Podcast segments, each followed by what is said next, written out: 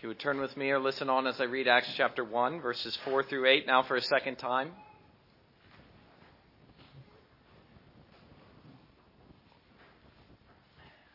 And hear God's word.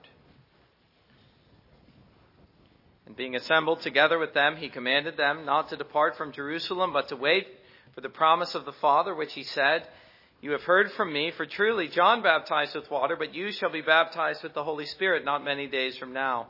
Therefore, when they had come together, they asked him, saying, "Lord, will you at this time restore the kingdom to Israel?" And he said to them, "It is not for you to know the times or seasons which the Father has put in his own authority, but you shall receive power when the Holy Spirit has come upon you, and you shall be witnesses to me in Jerusalem and in all Judea and Samaria and to the end of the earth." And let us pray together. Holy Spirit, we, well, we always need your illuminating work. We need your ministry when we open the Word, when we seek to try to understand it. But, but may we say that we need it in a special way when we seek to understand your work with the church as an abiding work, as a special work. And, and so we ask you, Holy Spirit, illumine your own work, especially as we consider it this evening and in so many sermons. And we ask this in Jesus' name. Amen. Well, I think this sermon, in many ways, is uh, a highly necessary sermon. It's, it's a crucial sermon, uh, both for my own sake uh, and for yours. Uh, in case any of you are wondering, uh, in light of recent sermons, certainly this morning, as, as Pastor have charismatic leanings we didn't know about, uh, the answer is no, I don't. Uh, anything that I've said is only ever the result of reading Reformed authors, always. Uh, but, but the question that we all have and we want to know in light of passages like Romans eight, but then as we come to Acts chapter one, especially in the whole of Acts, is how are we to understand the ministry of the Holy Spirit with the church, especially now that he's been poured out at Pentecost? And especially as that outpouring is described as the baptism with or of the Holy Spirit. Now, that's the really crucial category, isn't it? We want to know what is, or at least I want to know, in all of that I've been describing, what is the baptism of the Holy Spirit? And then, is there anything beyond that? Well, this was something that I mentioned last time, was referenced, and I said, you know, there's different views. I didn't want to settle the debate here, and I didn't there, but I want to say something more on this now. I, I realize, as I say, not just in light of the Romans eight sermons, but also everything that I hope to say in Acts, preaching it not simply as descriptive, but even in some measure prescriptive. In other words, there is something of a longing to know and to experience what these men did here, but that I wasn't prepared to do so. And certainly I wasn't prepared to explore the events in Acts chapter two until it was clear in my mind about this question. And that is, what is the baptism of the Holy Spirit? That's really the question. Jesus is telling them here to look for it. And certainly we are to understand Pentecost in this light. Pentecost is the promised baptism with the Holy Spirit. And then seeing Pentecost in this way, namely uh, Acts chapter two, the events of Acts chapter two, the question becomes, in what sense are we baptized in the Holy Spirit? In other words, what is our relationship to Pentecost? What is our experience of the gracious ministry of the Holy Spirit in light of the events that occurred in Acts chapter two, which Jesus calls the baptism with the Holy Spirit? Well, let me say this first of all, noting the significance of the word baptism. Uh, we find it stated like this in verse five, "For John truly baptized with water, but you shall be baptized with the Holy Spirit." But then speaking of the same event, he says in verse eight, "You shall receive power when the Holy Spirit has come upon you." Now we notice something uh, interesting already in those two verses. Jesus is speaking of Pentecost, but he speaks of it in a varied way. We notice the different terms. The outpouring of the Spirit and the baptism of the Spirit are spoken of in the same way, describing the same event. So likewise, uh, we could multiply examples. Uh, the gift of the Spirit, chapter two, verse thirty-eight. So we have outpouring, gift, and baptism, all referring to the same thing. We have the promise of the Father as a fourth term, chapter one, verse four. And so baptism with the Spirit is equivalent to all of these things. The gift of the Spirit, the outpouring of the Spirit, and the promise of the Father. Well, in seeking to answer this question, what is the baptism of the Holy Spirit and what is its significance today? I found this little book by Doctor Gaffin, and in particular one chapter, very helpful. That chapter, uh, chapter two, the gift of the Spirit. If any of you have this book, you might be interested to read that chapter. Ch- just chapter two of that book. I found it extremely helpful in clearing up uh, the confusion that I had and providing clear categories, both for the early church and for the, uh, the abiding church. And so I plan here to more or less follow the outline of his argument in chapter two. With my own addition in the end. He has three points, I offer four points. And so he offers, or he, or he, he divides rather the matter like this. After asking the question, what is the significance of the gift or baptism of the Holy Spirit? That's the question. Both he and I am, are, am interested in. He divides it like this. First of all, the Spirit and Christ. We want to hurry on to the Spirit and me, but that's not where we should begin. That's not where Jesus begins. That's not where Peter begins. We ought to begin with the Spirit's relationship to Jesus Christ. That is foundational. That is where Christ himself begins. Chapter one, verse five.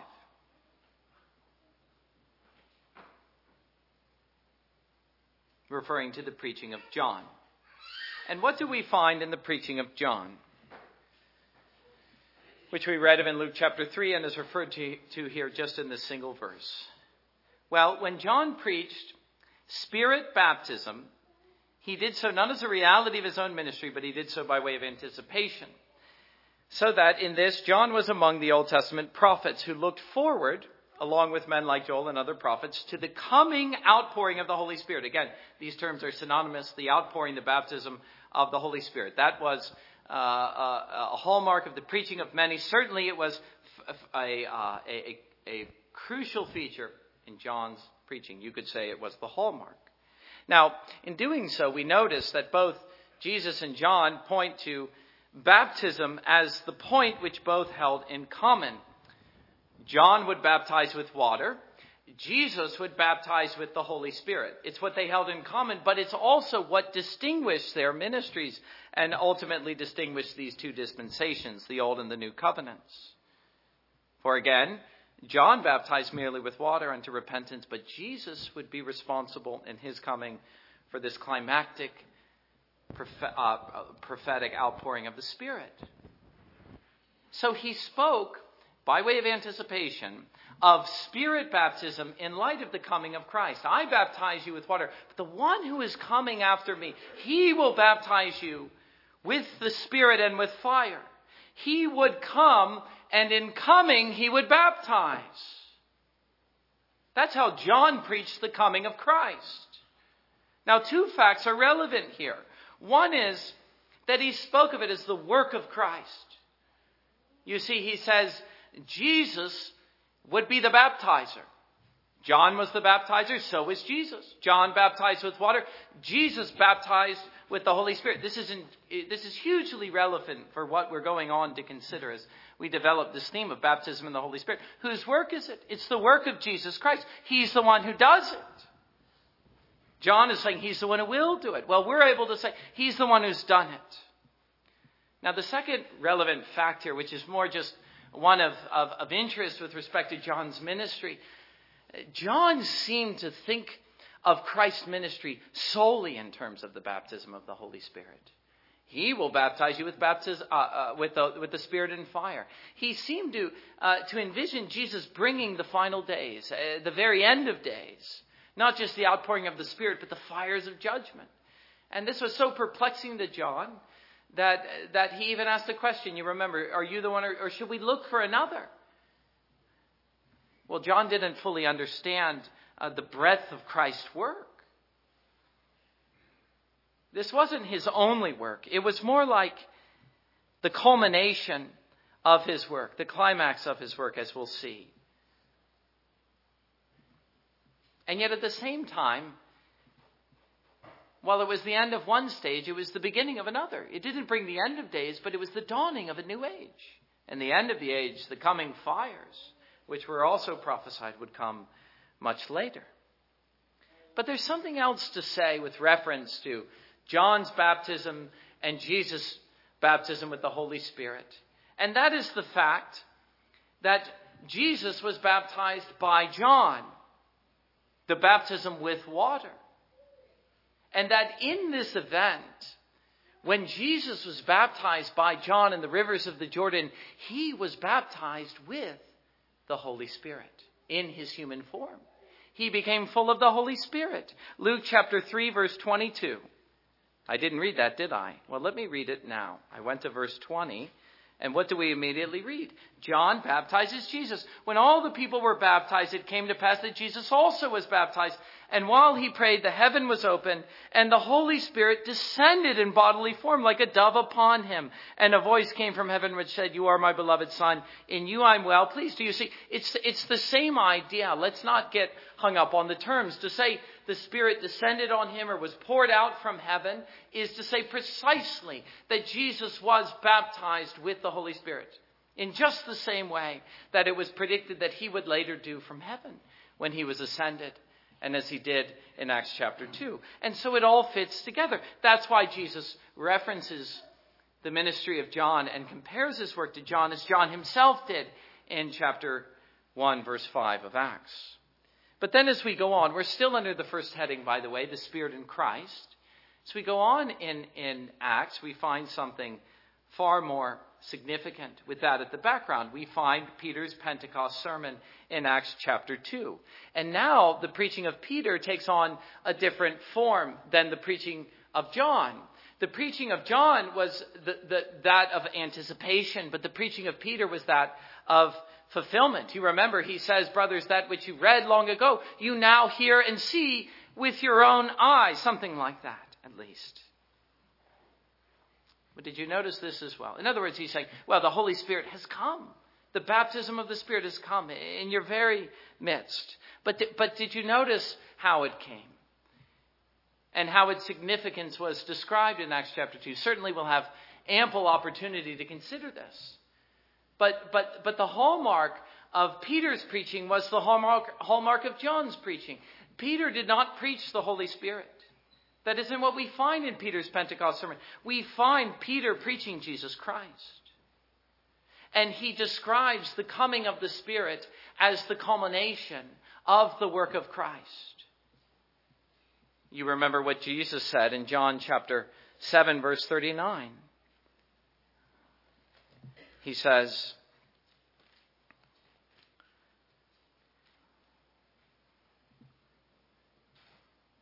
He spoke, this is John speaking, he spoke concerning the Spirit, whom those believing him would receive. For the Holy Spirit was not yet given because Jesus was not yet glorified. You see, that's it. Jesus needed to be glorified first. Then the Spirit would come. Then the promise of the Father would come upon the church. Or, or what Peter says in Acts chapter two, verse thirty-three. He had been speaking of the work of Christ. The death of Christ, the resurrection of Christ, the ascension of Christ. He says, this Jesus God has raised up, of which we are all witnesses, verse thirty-two, verse thirty-three. Therefore, being exalted to the right hand of God, and having received from the Father the promise of the Holy Spirit, he poured out this which you now see and hear. You've been baptized with the Holy Spirit by Jesus Christ. How? As a result of his being endued with, or endowed with, and pouring out the Holy Spirit upon the church as the resurrected Lord, the exalted Lord.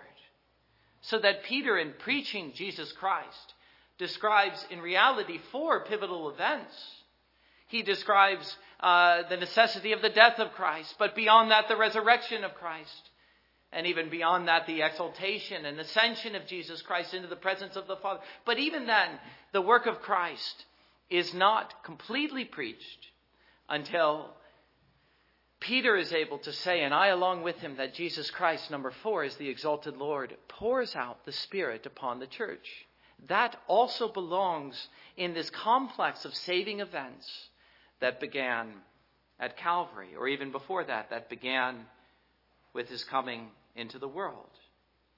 And so what Peter preaches, I say again at, Peter, at Pentecost, is not the Spirit, but Christ. And this sheds important light on the promised coming Spirit. For his coming could only be accomplished, it could only be appreciated, experienced, and understood in light of the work of Jesus Christ. Apart from Jesus Christ, there could be no baptism with the Holy Spirit. So that we are able, I think, in light of the way that Acts begins, to understand Pentecost like this. You remember what Luke says at the beginning of Acts. He says, "The former account I made, O Theophilus, of all that Jesus began both to do and to teach." Well, here's the ongoing ministry of Jesus Christ. Luke is already telling us. And then, well, we find Peter preaching uh, precisely that. Peter is saying Christ is still at work. He's still alive. He's still animating the church in new ways. What am I saying? I'm saying that Pentecost, the baptism of the Holy Spirit, must be seen first and foremost as the work of Jesus Christ. He's the one who does it. It's the work that he continues to do. Not only that, but something further must be seen. Something further that Jesus Christ is doing at Pentecost. That something further is the identity between Christ and the Spirit. Christ himself must be identified with the Spirit. Not as the same person, for the personal distinctions in, in the Godhead must never be confused, but as occupying the same role, the same function. This is what I mean. In chapter fourteen of John's Gospel, in verse eighteen, Jesus says this. And by the way, all that we read in the upper room discourse is the promise of the Father that he referred to in Acts chapter one. He says, "I will not leave you as orphans. I will come to you." Now that occurs in the context of him promising not only that he would depart, but the Spirit would come. And in the context of saying that, he says, "I'm not leaving you as orphans. I will come to you." Beyond that, we find the Apostle Paul saying something like this. In Acts chapter fifteen, verse forty-five. Now, it's these kinds of observations that I'm especially dependent on Gaffin for, Doctor Gaffin. He says, Paul speaking of Christ in his resurrection, which Peter spoke of as well, and his relationship to the Spirit in his resurrection, he says, as Peter did, "And so it was written, the first man, Adam, became a living being. The last Adam became a life giving spirit." Now, in some of your translations, mine as well, that S is lowercase. But Gaffin suggests, and I'll go along with him, that that ought to be an uppercase S. Jesus Christ in his resurrection, in other words, became. He was identified with the life-giving Spirit, the Holy Spirit, capital S. Well, take that together with another passage, Romans chapter eight, verses nine and ten. Remember, if the Spirit of God is in you, you are his. But if he isn't, you're none of his. That's verse nine and verse ten. If Christ is in you, and on and on he goes. Clearly, Paul is identifying the Spirit of God with Christ himself. The Spirit of God is in you. Well, Christ is in you. In other words, being indwelt by the Spirit of God and by Christ are one and the same reality, such that they might be spoken of interchangeably. Looking at all of these passages together, John fourteen, Acts two, First Corinthians fifteen, Romans eight, the picture becomes clear. We are able to say that not only does Jesus, uh, having been given the Holy Spirit in his resurrection, pours out the Spirit upon the church, but he himself enters into the life of the church as the life-giving Spirit. He pours out the Spirit upon the church, and he comes to the church as the Spirit. In other words, To consider the work of the Spirit is to consider what Jesus continued to do, having been raised up to the right hand of the Father. He not only pours out the Spirit on the church, I say again, but he comes to the church as the Spirit. I will not leave you as orphans, Jesus says. I will come to you. How does he come to us? He comes to us as the life-giving Spirit, having been raised. And what Pentecost therefore represents is the permanent possession of Jesus Christ himself. Not his going away, but his coming to the church, abiding both in and among believers by virtue of his possession of an identity with the Holy Spirit as the exalted Lord.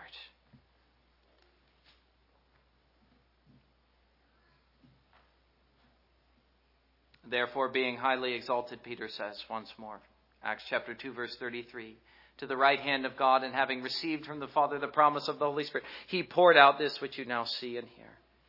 And in pouring out, he came to the church. Well, that brings me to the next point. Again, following Gaffin's outline, and that's the Spirit in the church. The church is the focus of Pentecost. The church is the focus of Acts. The church is the object or the recipient of the promised Holy Spirit. Who is it that is baptized with the Holy Spirit? Well, the answer is the church. Just as we could frame the question a little differently, who's the Savior? Who is Christ the Savior of? The answer is Christ is the Savior of the church. And the book of Acts especially makes that clear. And so it is to the church that the Holy Spirit is both promised and poured out. But here's what we need to see, understanding the relationship between Uh, Pentecost and the church like this. Pentecost, or baptism with the Holy Spirit, is the event which brings the church into, into being. It's the beginning. It's the establishment of the church, the New Testament, the New Covenant church. In that sense, we could see uh, Pentecost as being among the great facts of history, something that God does in carrying redemption forward. And Acts becomes, in that sense, the record of the origins of the church, how she came into being. Well, the answer is as a result of the baptism of the Holy Spirit. This possession or blessing of the Holy Spirit, though seen as a great and powerful effusion, as well as an abiding gift upon the church, let us also see is still yet partial. In other words, in coming into being, the church does not come into the greatest and the highest fullness and experience of the Spirit that she might ever enjoy.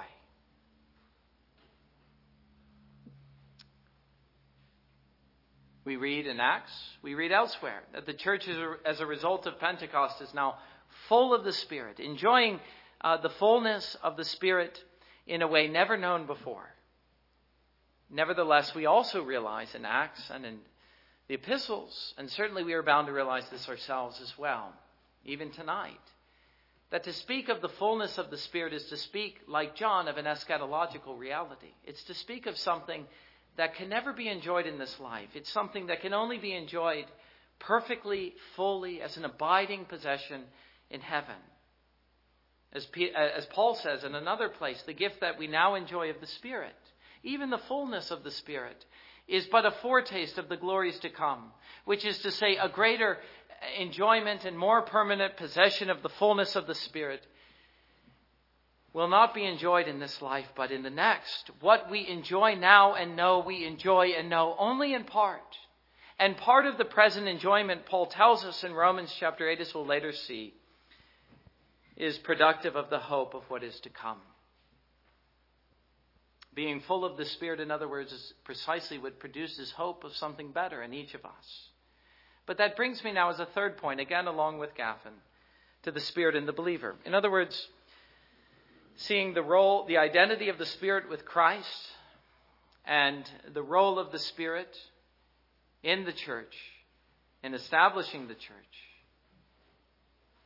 The third point is the Spirit in the believer, following Pentecost, bringing us to today. The question is, what is the relevance of Pentecost today, understood as baptism with the Holy Spirit?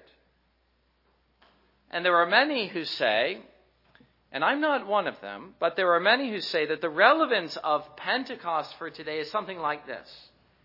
that though we are believers like these disciples, we have been saved, we've been converted, we still need to be baptized with the Holy Spirit. That is the teaching of the Charismatic Church. I've been there. I've been through that. Many of you have as well.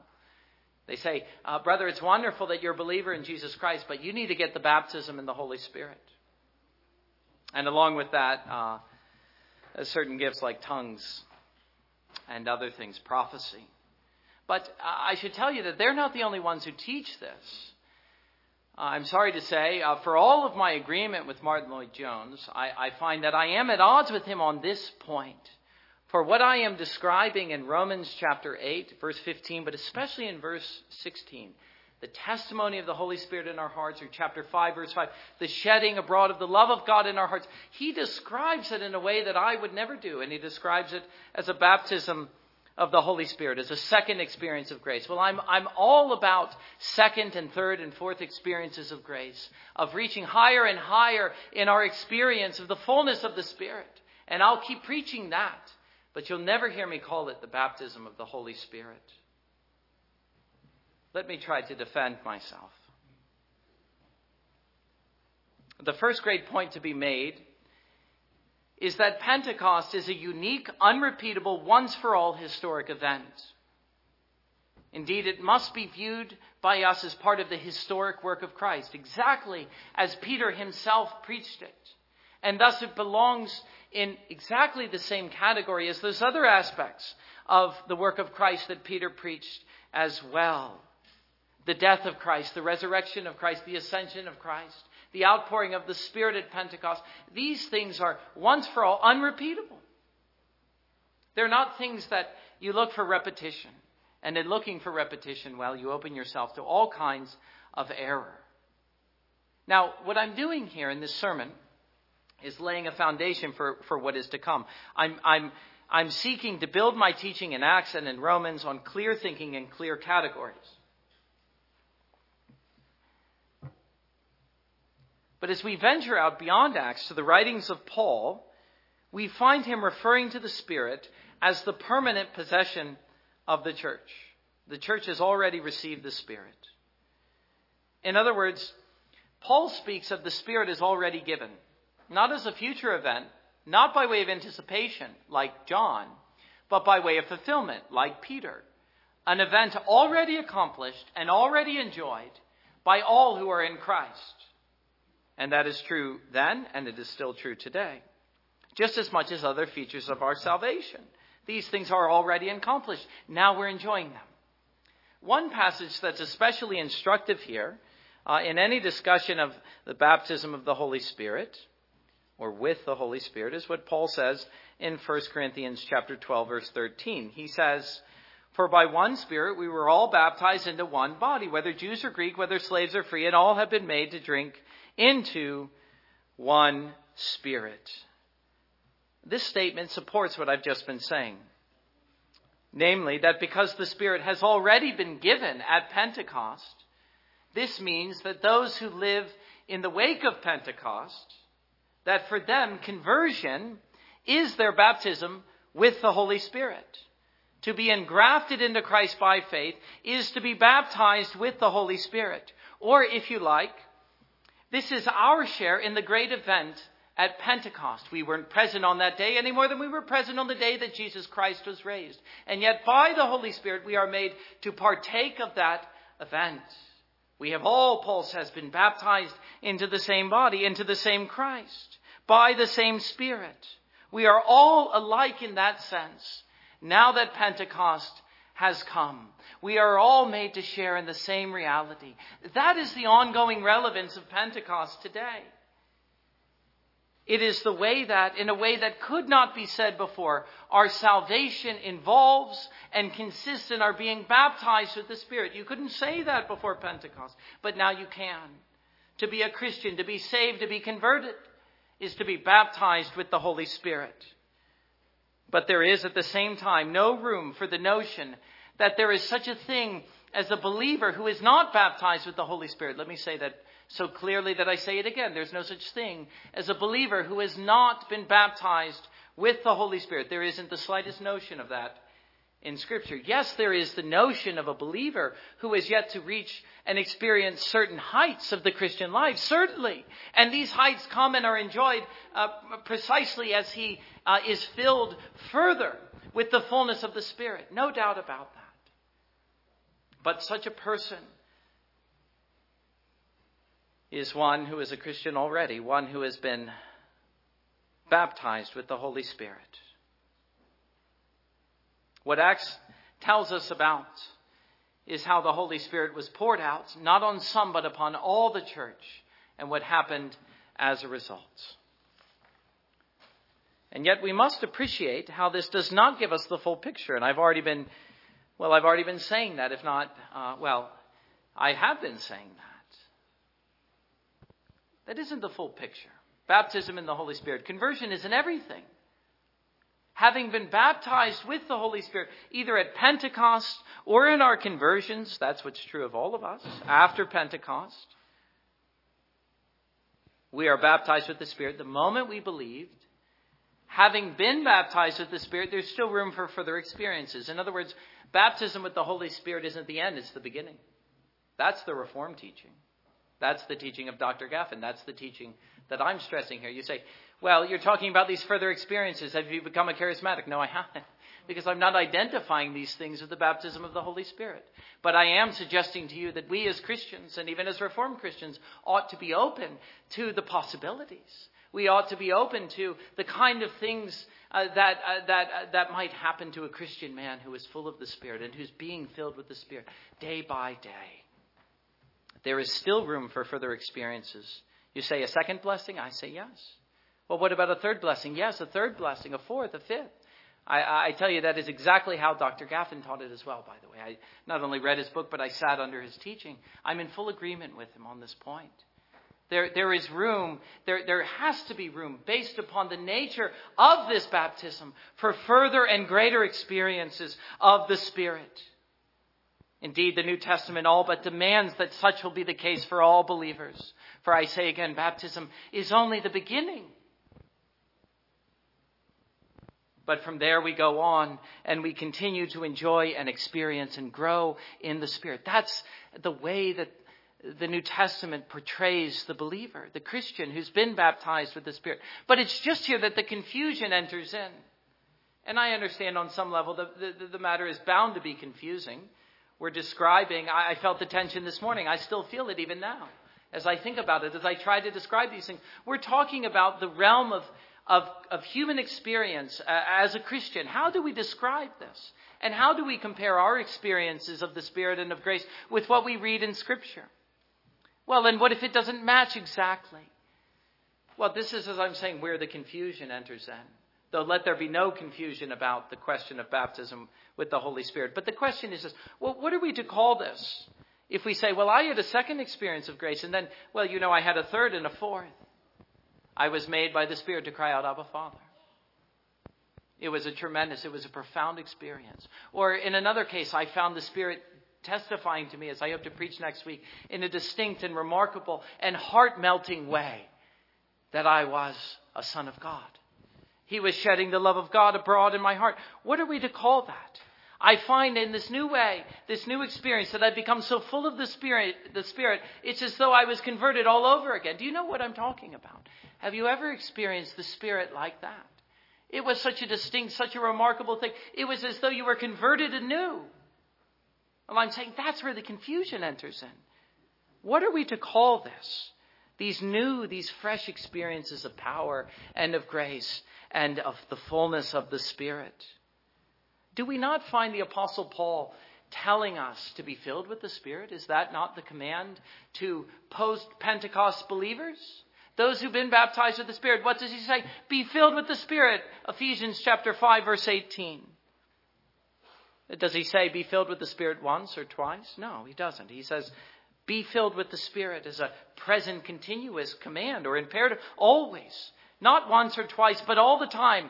Be, uh, let me offer uh, uh, alternate translations. Be being filled with the Spirit. Always be full of the Spirit. Or what about this? I once read Wayne Grudem say this. I know we're not supposed to quote Wayne Grudem in these settings and in connection with the Holy Spirit. Wayne Grudem is a charismatic. He's a reformed charismatic, but I, I quite agree with him on this point. Grow in your capacity to be full of the Spirit. You're full of him now, but did it ever occur to you that you might become fuller still? You're like a cup that's being filled, but suppose the cup were to grow, the stature of the cup were to grow. He, he was capable, he would be capable of a greater fullness. Be being filled. Grow in your capacity to be full of him. That's what the life of sanctification is all about. But it is precisely here that it seems to me, as, as well as Doctor Gaffin, and I hope that you will agree, that this is the best way to describe these ongoing experiences of the grace of the Holy Spirit, these additional encounters of his fullness and grace, not as baptism. For baptism is of the very nature of the case once and for all.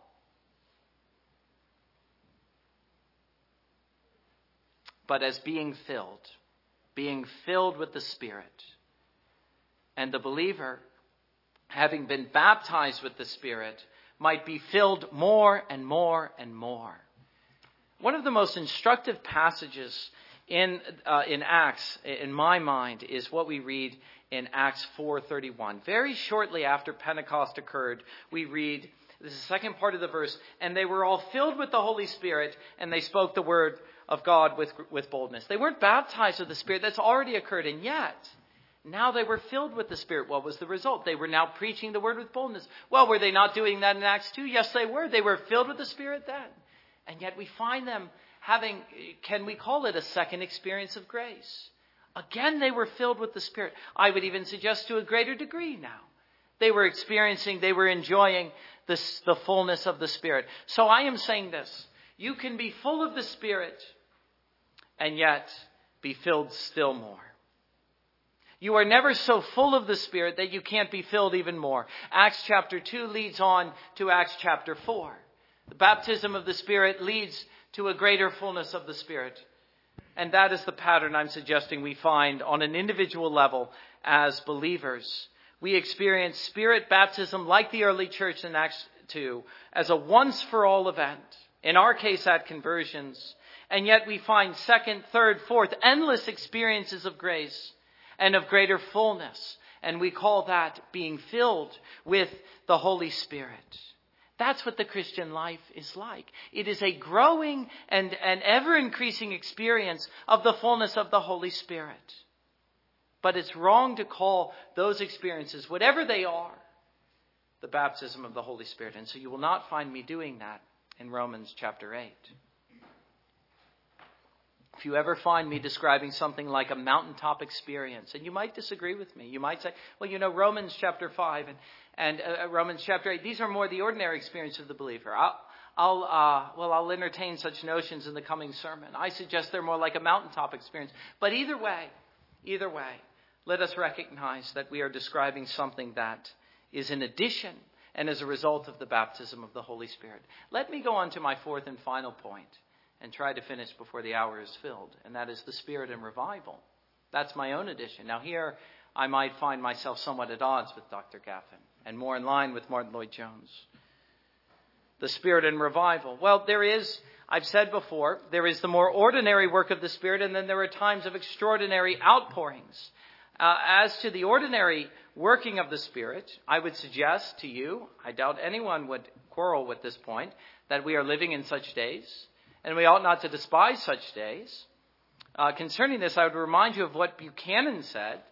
He says, the Holy Spirit is not limit, limited to any one mode of operation in the execution of his glorious work, and his sovereignty ought ever to be remembered when we are considering a subject of this nature. It's unfortunately been too much overlooked when, on the one hand, some of us have insisted, as we think, with undue partiality and confidence, uh, on a general and remarkable revival as being in itself the best manifestations of the Spirit grace, Spirit's grace, and as being in all cases a matter of promise to believing prayer. And when, on the other hand, not a few have looked to the quiet and gradual success of the gospel ministry to the exclusion or at least disparagement of a more sudden and remarkable work of grace.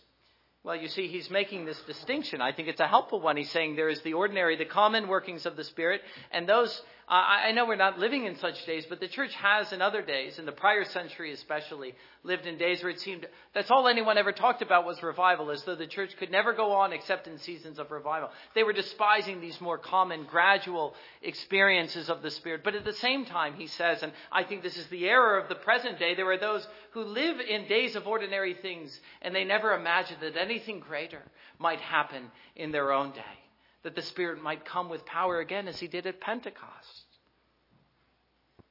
Well, there is more ordinary work, the more ordinary workings of the Spirit, but there are also times, I am suggesting, of extraordinary outpouring upon the church, what we call revival.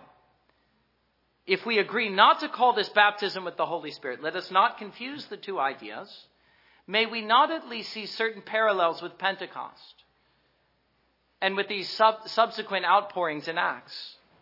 What I'm saying is that even though there is this once for all significance to Pentecost, nevertheless, there are certain features that are repeatable. And not only are they repeated in Acts, but in the history of the church. Such times of the Spirit's outpouring we call revival, times of tremendous blessing and power, times when, like here in Acts, we find the church uh, uh, full of the Spirit's power. We find a general outpouring of the Holy Spirit. I, I, I have I have quotes to read to you. I'll save those for future sermons. Let me let me close with these two thoughts, two main takeaways. The first is eliminate the confusion. We must not treat Spirit baptism as something in addition to conversion. It is not. First Corinthians chapter twelve, verse thirteen. At the same time, as a second point, we must understand the possibilities which are present now that the Spirit has come upon the church as an abiding reality. Now that we as believers in the church have been baptized with the Spirit, for this is, I say again, only the beginning. We must continue as those who are baptized with the Spirit to look for seasons and times of his fullness. We must pray for it. If we are conscious, for instance, of a lack of power in our Christianity and in the church, then we must seek the Spirit in a greater way. We must, in other words, heed the admonition to be filled with the Holy Spirit. Perhaps we are not as full of the Spirit as we might. And then to look for his blessing in his own timing and in his own way. Who can say when and how the Spirit will come with power upon the church and upon the Christian? Oh, but I am saying we must look for it. We must be open to it. We must pray for it. In doing so, I say again, we must not disparage the Spirit's ordinary working in the church. We must not ever say that because the Spirit is not working in a tremendous way that he's not working. No, he is working. And yet we are still entitled to look and pray for further seasons of his power and to find at Pentecost certain elements that are bound to accompany such seasons, times of revival, such as new power, freedom, boldness, great numbers of conversions, a, d- a deep and abiding sense of assurance prevailing with all, and so on. Let us always hope and long to be filled with the Spirit, so that we might be enabled, as these men were in Acts chapter four, verse thirty-one, to speak the word of God with boldness. Amen. And let us let us return now our thanks to God by standing together and singing hymn three ninety-one. Hymn three ninety-one. Please stand.